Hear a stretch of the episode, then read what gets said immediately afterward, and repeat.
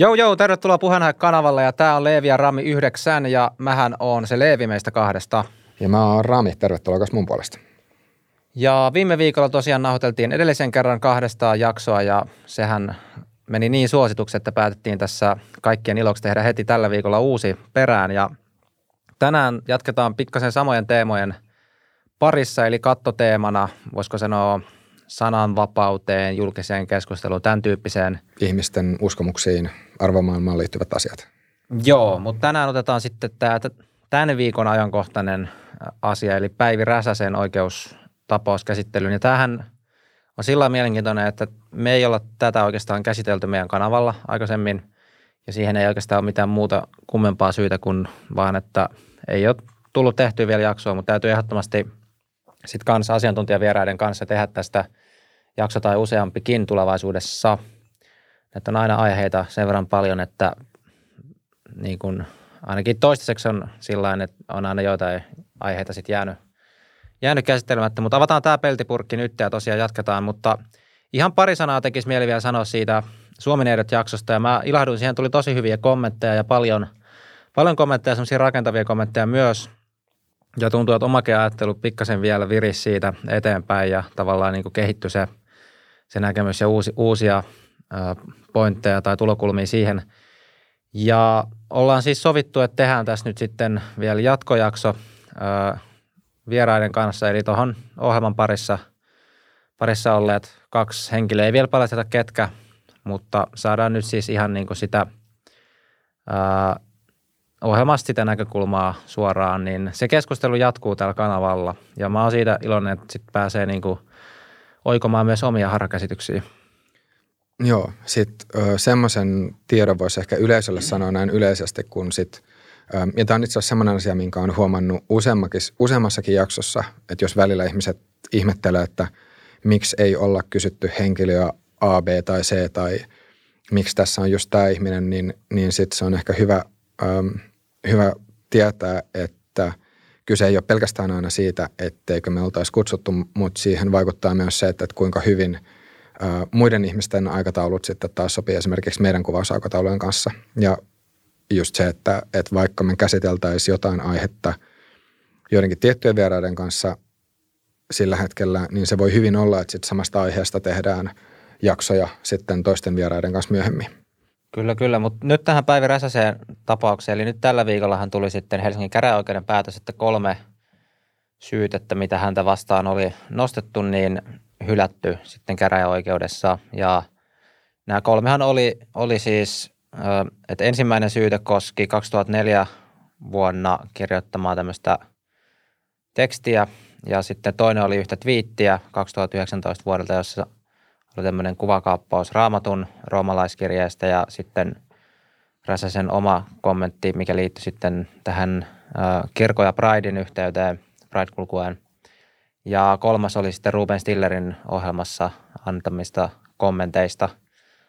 Ja yhdistävä nimittäjä näillä, näillä oli siis tämä niin kuin homo, homovastaisuus ja kiihottaminen kansanryhmää vastaan. Että nämähän oli tosiaan kolme erillistä asiakokonaisuutta, mutta kuitenkin näitä käsiteltiin samassa ikään kuin paketissa. Nyt tietysti me ei olla kumpikaan juristeja, niin en ihan tarkkaan tiedä, että miten se niin kuin menee, mutta joka tapauksessa ainakin sen, mitä luin tuota Matskuu tuosta, niin että nämä oli kolme niin kuin itsenäistä syytettä tai niin kuin omaa asiakokonaisuutta, niin se ainakin ilmaistiin tuolla eri medioissa.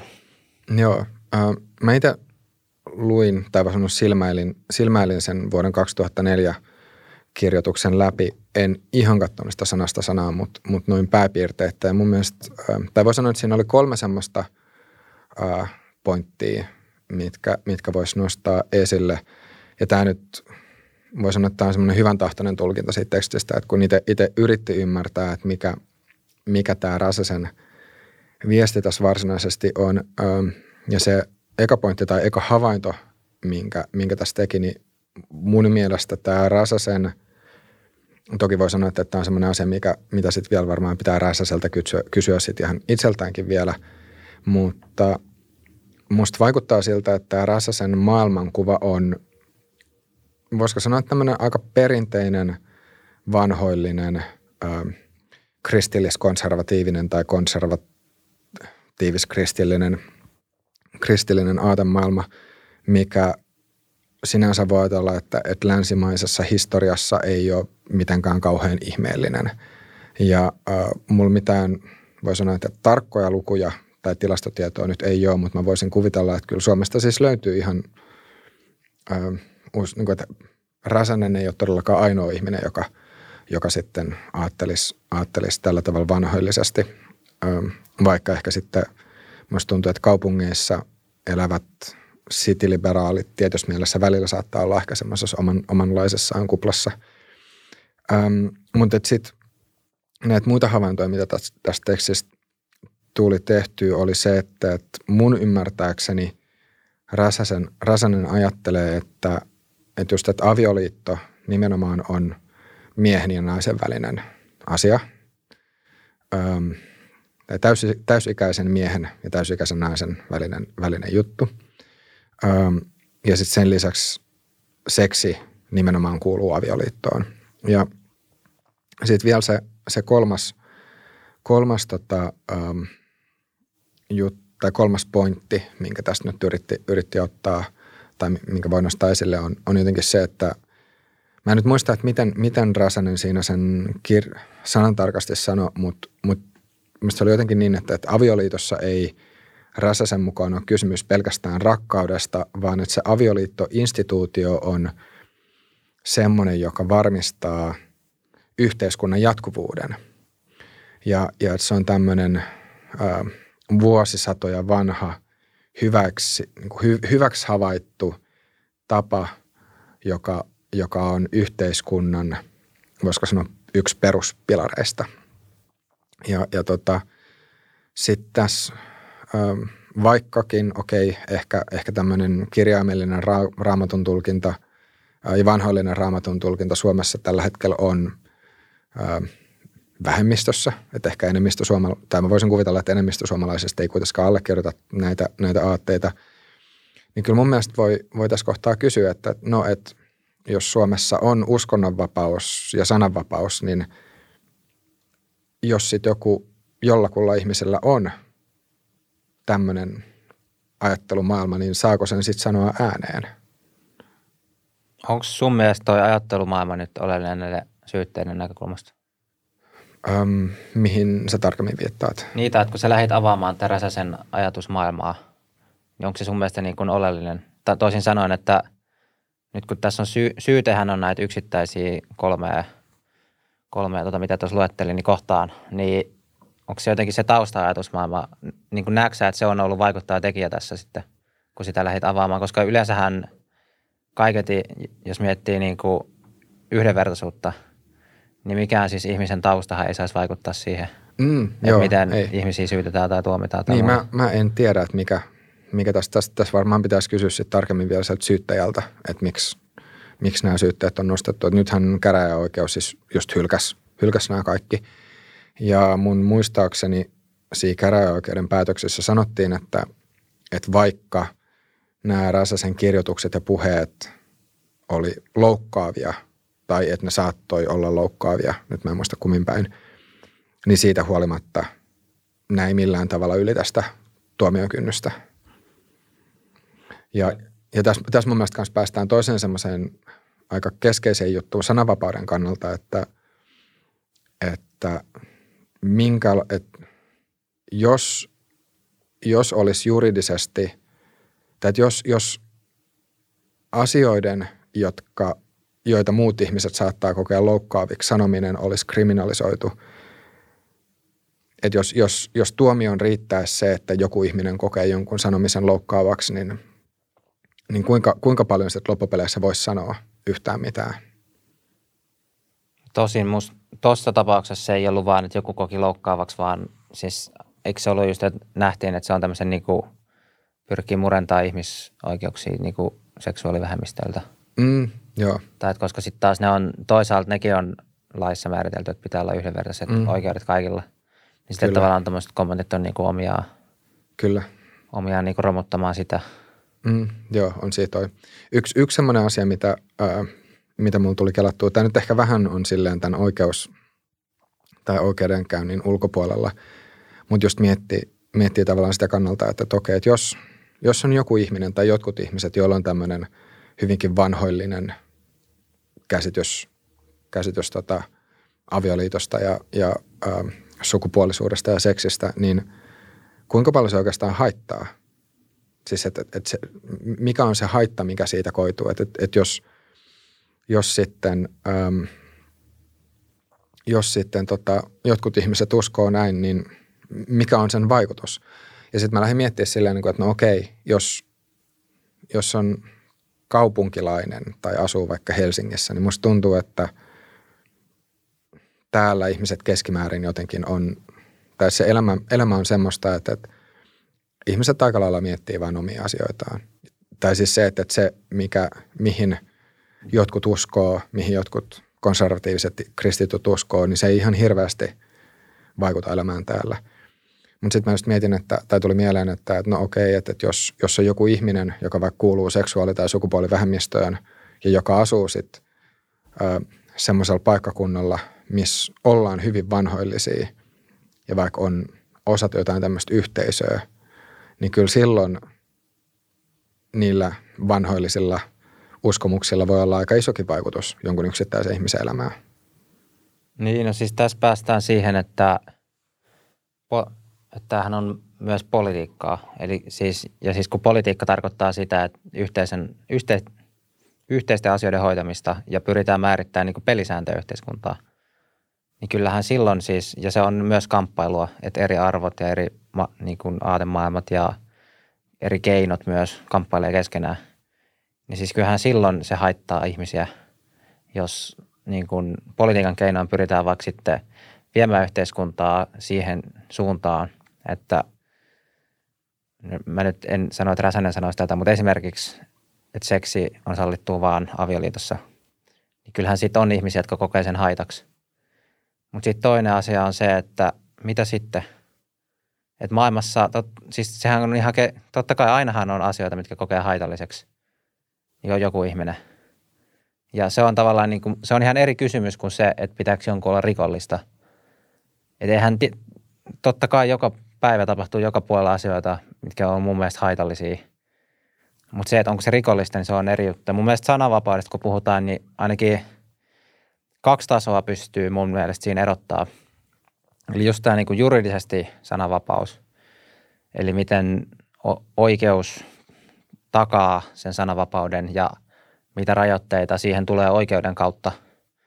Ja tämä Räsäsen tapaus enemmän mun mielestä pyörii just siellä puolella. Toki se myös tällä toisella puolella, mutta enemmän se nyt ehkä oli just tämä oikeudellinen kysymys, että tuleeko meillä olla ja missä kohtaa tulee sitten jotakin rangaistuksia peliin. Että meillähän on kunnianloukkaus olemassa jo nykyään ja tämän tyylisiä. Mutta se oikeudellinen sananvapaus on niinku yksi. Mutta sitten toinen on tämmöinen de facto sananvapaus. Ja siinä tilannehan on se, että ainahan on niinku seurauksia sillä, mitä sanoo. Ja se, ne seuraukset itse asiassa tosi, tosiasiallisesti rajoittaa sitä sananvapautta. Eli ja tässä on semmoisia mekanismeja, kuten vaikka itsesensuuri.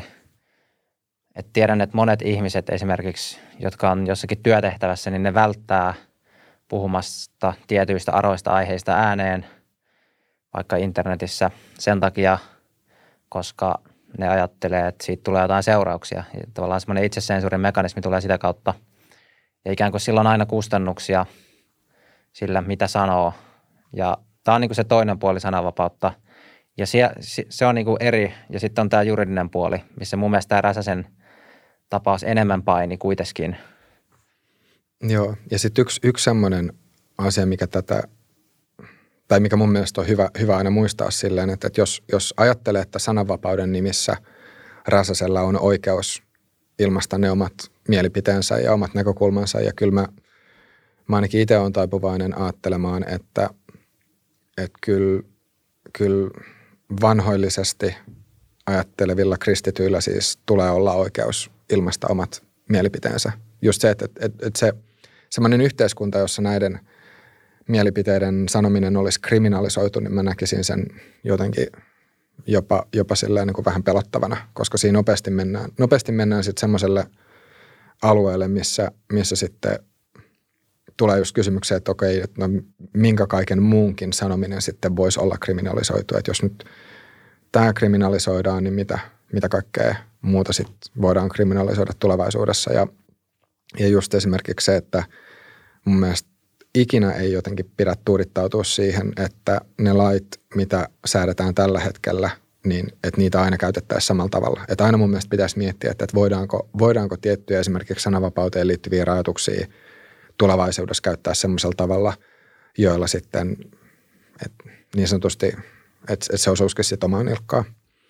Ö, mutta, mutta just se, että siinä missä mun mielestä kyllä voi sanoa, että Räsäsellä on, on sananvapauden nimissä oikeus sanoa näitä omia näkökulmiaan, niin yhtä lailla kaikilla muilla ihmisillä on oikeus kritisoida Räsästä sitten taas omien, mielipiteiden, omien mielipiteittensä pohjalta. Ja, ja kyllä mun mielestä tämä, niin kuin, tämän pitää mennä kahteen suuntaan, että jos, jos Räsäsellä on oikeus sanoa näkökulmansa semmoisella tavalla, minkä jotkut muut ihmiset kokee loukkaavaksi, niin silloin mun mielestä sen kritiikin pitää myös, tai siihen toiseen suuntaankin menevään kritiikkiin pitää olla oikeus, vaikka se, sitä kritiikkiä pidettäisiin, vaikka jotkut pitäisi sitä Räsäseen kohdistuvaa kritiikkiä loukkaavana. Että se sananvapaus menee, se menee tosiaan molempiin suuntiin. Joo, joo, siis samalla lailla, jos, jos esitetään, että, että avioliitto ei kuuluisi homoseksuaaleille, niin yhtä lailla joku saa esittää, että kirkon jäsenille ei heidän mielestä kuulu vaikka oikeus käydä, no mikä voisi olla hyvä, vaikka, no keksitään itse asiassa jotain hyvää. Tai no, mutta siis vaikka, että kirkon jäsenille ei ole oikeus käydä vaikka elämänkatsomuksen tunneilla, tai tiedätkö joku tommoinen, mm. niin y- y- yhtä lailla sä saat niin kuin tommosia näkemyksiä sitten. Mutta siis totta kai eihän tossa noissa syytteissä ollut mitään järkeä. Tai siis sillain niin kuin, se ehkä, okei, ehkä se järki nyt sitten tuli siitä, että kun ne hylättiin, niin tästä saatiin tämmöinen niin kuin tapaus. Ja tämä nousi keskustelua, se julkinen keskustelu oli se niin kuin järki tässä jutussa. Mutta siinä, että olisi joutunut niin kuin tuomittu syylliseksi siitä, että sanoo mielipiteitä ääneen, niin eihän siinä olisi ollut mitään järkeä. Niin. Ja tässä, tässä varsinkin silleen, että se kohta, missä oli kuva Raamatusta, se twiitti, että jos siitä olisi tullut tuomio, niin kyllä sitten olisi miettinyt, että okei, no, että onko ra- Raamattu sitten jollain tavalla laiton kirja? Onko Korani sitten laiton kirja? Koska Koranista löytyy myös aika hurjia kohtia. Et, et kyllä tää... Niin ja tuossa oli se, että kyllähän samanlaisia mielipiteitä koko ajan sanotaan ääneen. Että toi vaikutti myös vähän ajojahdilta. Tai jotenkin semmoinen, että, tosta, niin kuin, että miksi just nämä nostettiin sitten nyt. Mm. Yksi, yksi Ani, tämä, tämä oli semmoinen asia, mitä piti myös vielä siis Räsäsen vuoden kaksituhattaneljä kirjoituksessa sanoa, niin mulle tuli semmoinen käsitys, että nämä Räsäsen näkökulmat vaikka homoseksuaalisuuteen liittyen on, ähm, voisiko sanoa jossain määrin vanhentuneita, että ainakaan nykytiede, nykypsykologia ei puolla näitä Räsäsen uskomuksia. Tai voisi vois sanoa näin, että, että Räsäsen uskomukset näyttäisi olevan ristiriidassa nykytieteen kanssa. Mutta sitten voi ajatella, että okei, no mitä sitten? Että et eihän niin voi olla, että se, että onko jonkun asian sanominen ääneen sallittua vai ei, niin se, se on riippuvainen siitä, että onko se nykytieteen kanssa sopusoinnussa. Koska eihän... eihän niin kuin semmoinen yhteiskunta, missä ainoastaan tieteellisten väitteiden sanominen olisi jotenkin sallittua, niin, niin tota, minkälainen yhteiskunta se sitten olisi? Niin ja siis sehän on, totta kai poliitikoilla on erilaisia mielipiteitä. Niin.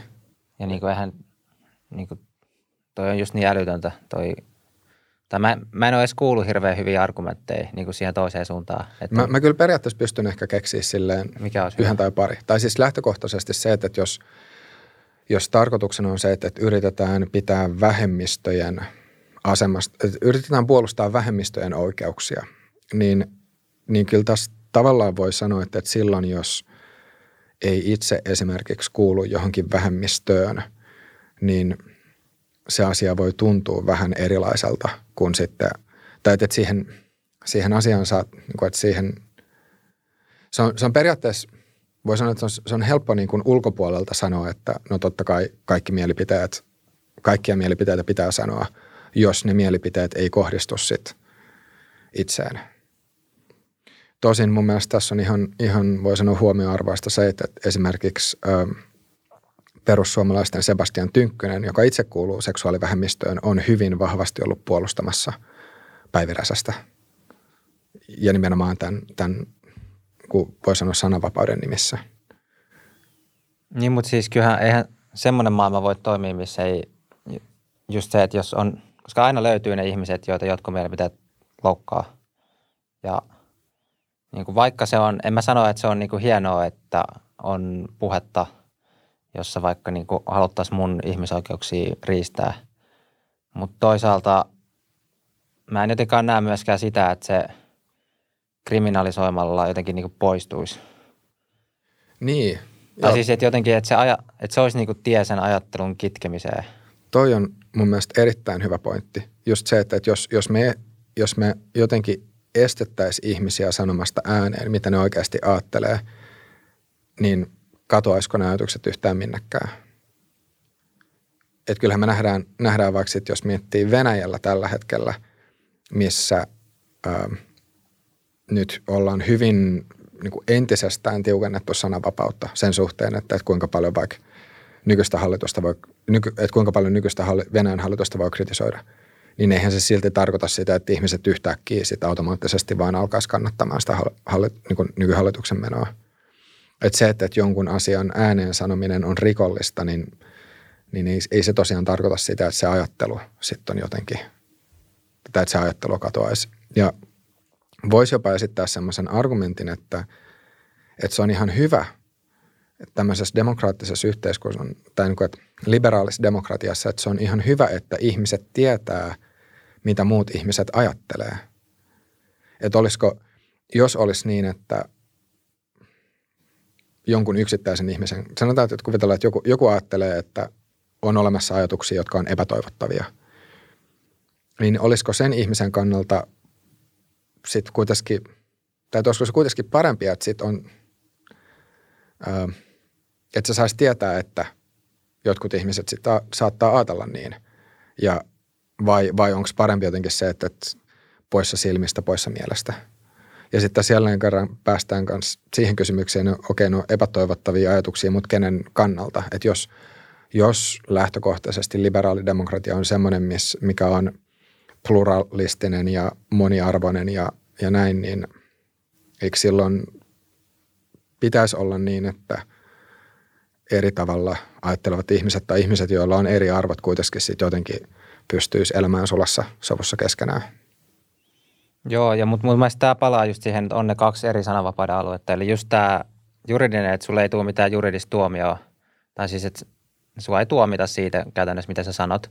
Mutta sitten toinen on just tämä niinku tosiasiallinen sananvapaus, se, että kuinka paljon ihmiset pääsee ääneen. Niin siis, mitä sä oot mieltä tästä, että onko, että vaikka sulla olisi täysi sananvapaus, niin onko sulla ö, oikeutta saada sun sanomaas kenenkään kuuluviin? Joo, toi on. Toi et, on hyvä kysymys. Toisin sanoen, onko jotakin velvollisuutta, että jo, jos sä sanot, niin yhdenkään ihmisen tarvitsisi kuunnella sitä mm. tai olla kuulemassa sitä sun ajatusta? Kyllä, toi on ihan, toi on ihan validi pointti kanssa. Ja mun mielestä nämä menee sitten just siihen de facto sananvapauden alueeseen. Joo. Mut, mi, missä vai, kuinka paljon meillä pitää olla tietysti mielessä semmoisia kalastajia, jotka pyrkii onkimaan sieltä jostain pinnalta niitä mielipiteitä esiin ja kuinka paljon se on vaan semmoinen jotenkin niin kuin aavikko, missä on vaan hiekan jyviä ja sitten niiden niinku paikka määräytyy ihan niinku täysin sattumanvaraisesti. Ja tavallaan mikä sieltä pääsee pinnalle, niin on niinku ihan niinku sattumaa. Mm, ja kuinka kyllä. paljon pitää olla jotenkin yhteiskunnan ohjausta siihen, että me pyritään mahdollisimman paljon eri mielipiteitä. No tästä täs taas sitten, joo, toi on hyvä. Mutta sitten jos, jos käyttää ilmaisua yhteiskunnan ohjaaminen, niin sitten kanssa pitää miettiä, että tarkoittaako tämä juridisesti jotain, koska taas semmoinen, ähm, tai jotenkin mä ehkä itse näen, että et, se on hyvä, että semmoinen yhteiskunta, missä on tietyt, voisiko sanoa yhteiset pelisäännöt, mutta sitten sen jälkeen valtio ei puutu siihen, mitä sanotaan tai mitä mielipiteet nostetaan ja näin. Toki voi sanoa, että Suomessa tämä ei ihan täysin toteudu, koska Yleisradio on kuitenkin hyvin merkittävä mediayhtiö ja Yleisradiolla on vaikutusvaltaa siihen, mitä näkökulmiin nostetaan esille ja miten ne niin, ilmaistaan. On, onhan, siis yhteiskuntahan on olemassa ilman valtioakin. On, on, on. on mutta ja niin kuin siis on muitakin toimijoita kuin on, on, ja, on, on. ja niihin yhtä lailla kohdistuu kaikkea vaatimuksia. Ja on, on, kyllä, kyllä. Mutta just se, että, että pitääkö, tai siis tämä nyt on ehkä vähän eri asia kuin mitä, mitä sä sanoit, mutta äh, ehkä enemmänkin semmoinen vaan välikommentti, että mä itse pitäisin epätoivottavana semmoista tilannetta, tämä oikein tämä nyt kuulostaa oikeastaan aika järjettömältä ja on siis kärjistys, mutta mun mielestä ainakin semmoinen tilanne olisi epätoivottava, että valtio jotenkin yrittäisi lainausmerkeissä pakottamaan ihmiset kuulemaan tietyt näkökulmat.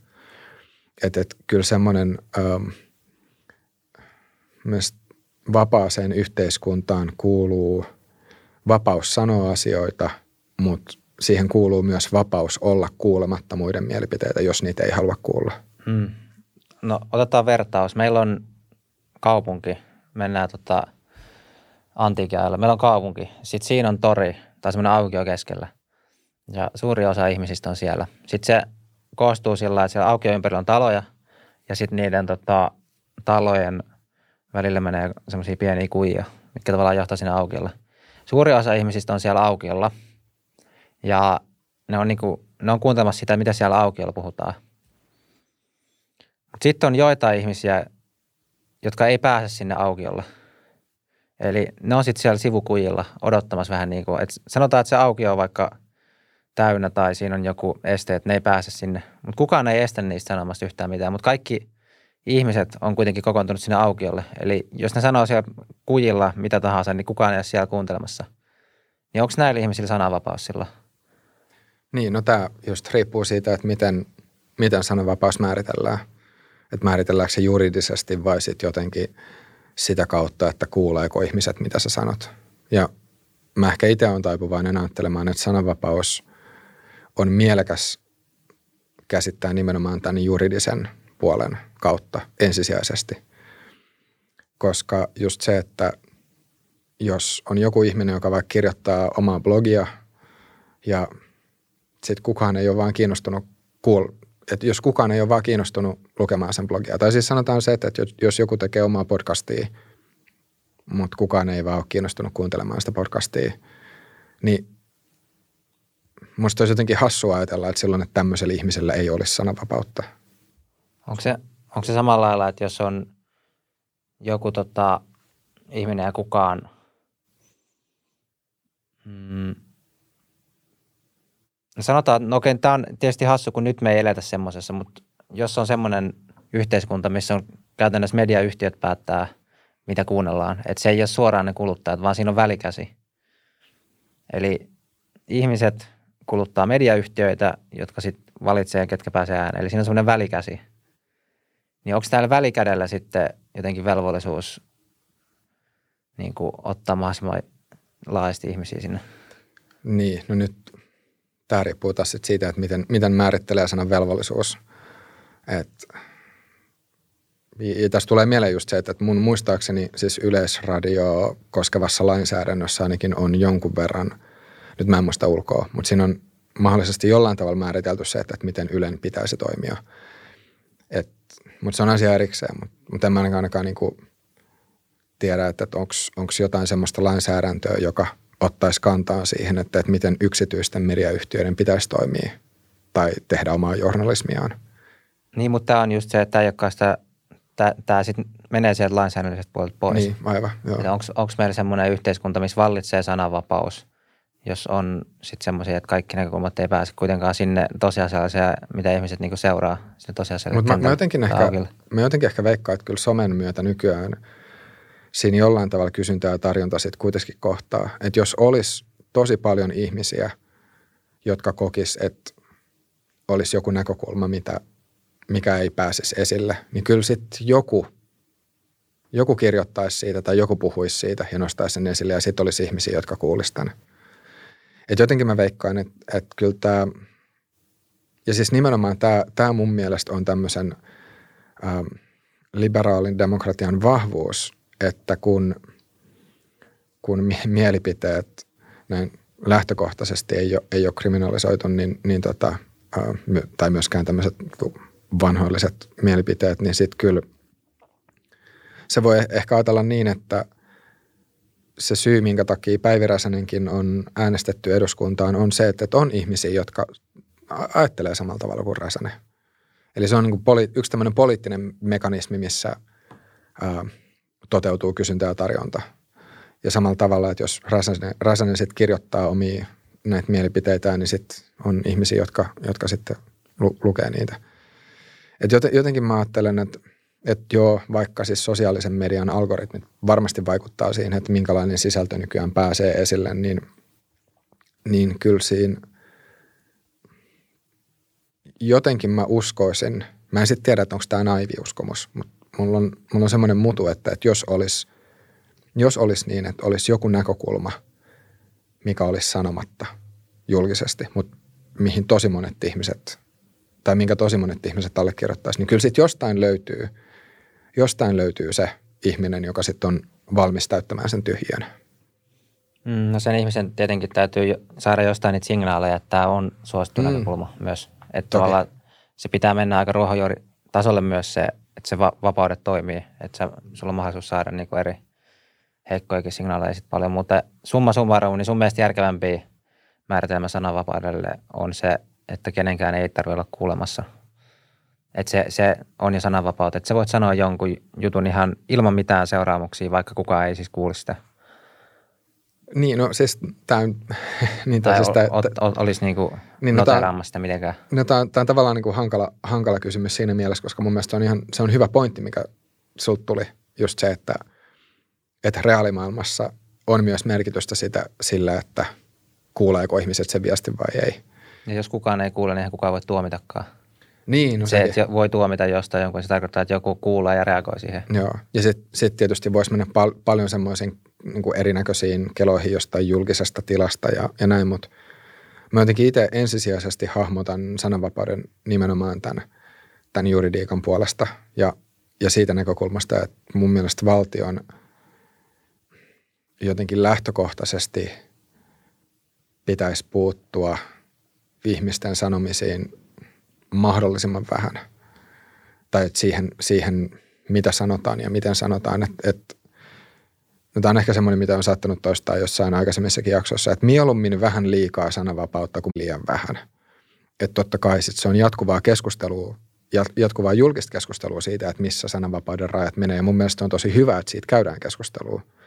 Mutta se, mihin mä oon ehkä itse, mistä mä oon ehkä vähän yllättynyt, on se, että jotenkin tuntuu, että, että mediassa, jonka toiminta siis perustuu sille, että siis vapaa lehdistö rakentuu täysin sen päälle, että meillä on, meillä on sananvapaus. Että sit toistaiseksi on tullut aika vähän semmoisia näkökulmia median sisältä, jossa korostettaisiin sananvapauden merkitystä. Voi olla, että niitä on välillä sitten osunut vielä omaan tutkaan.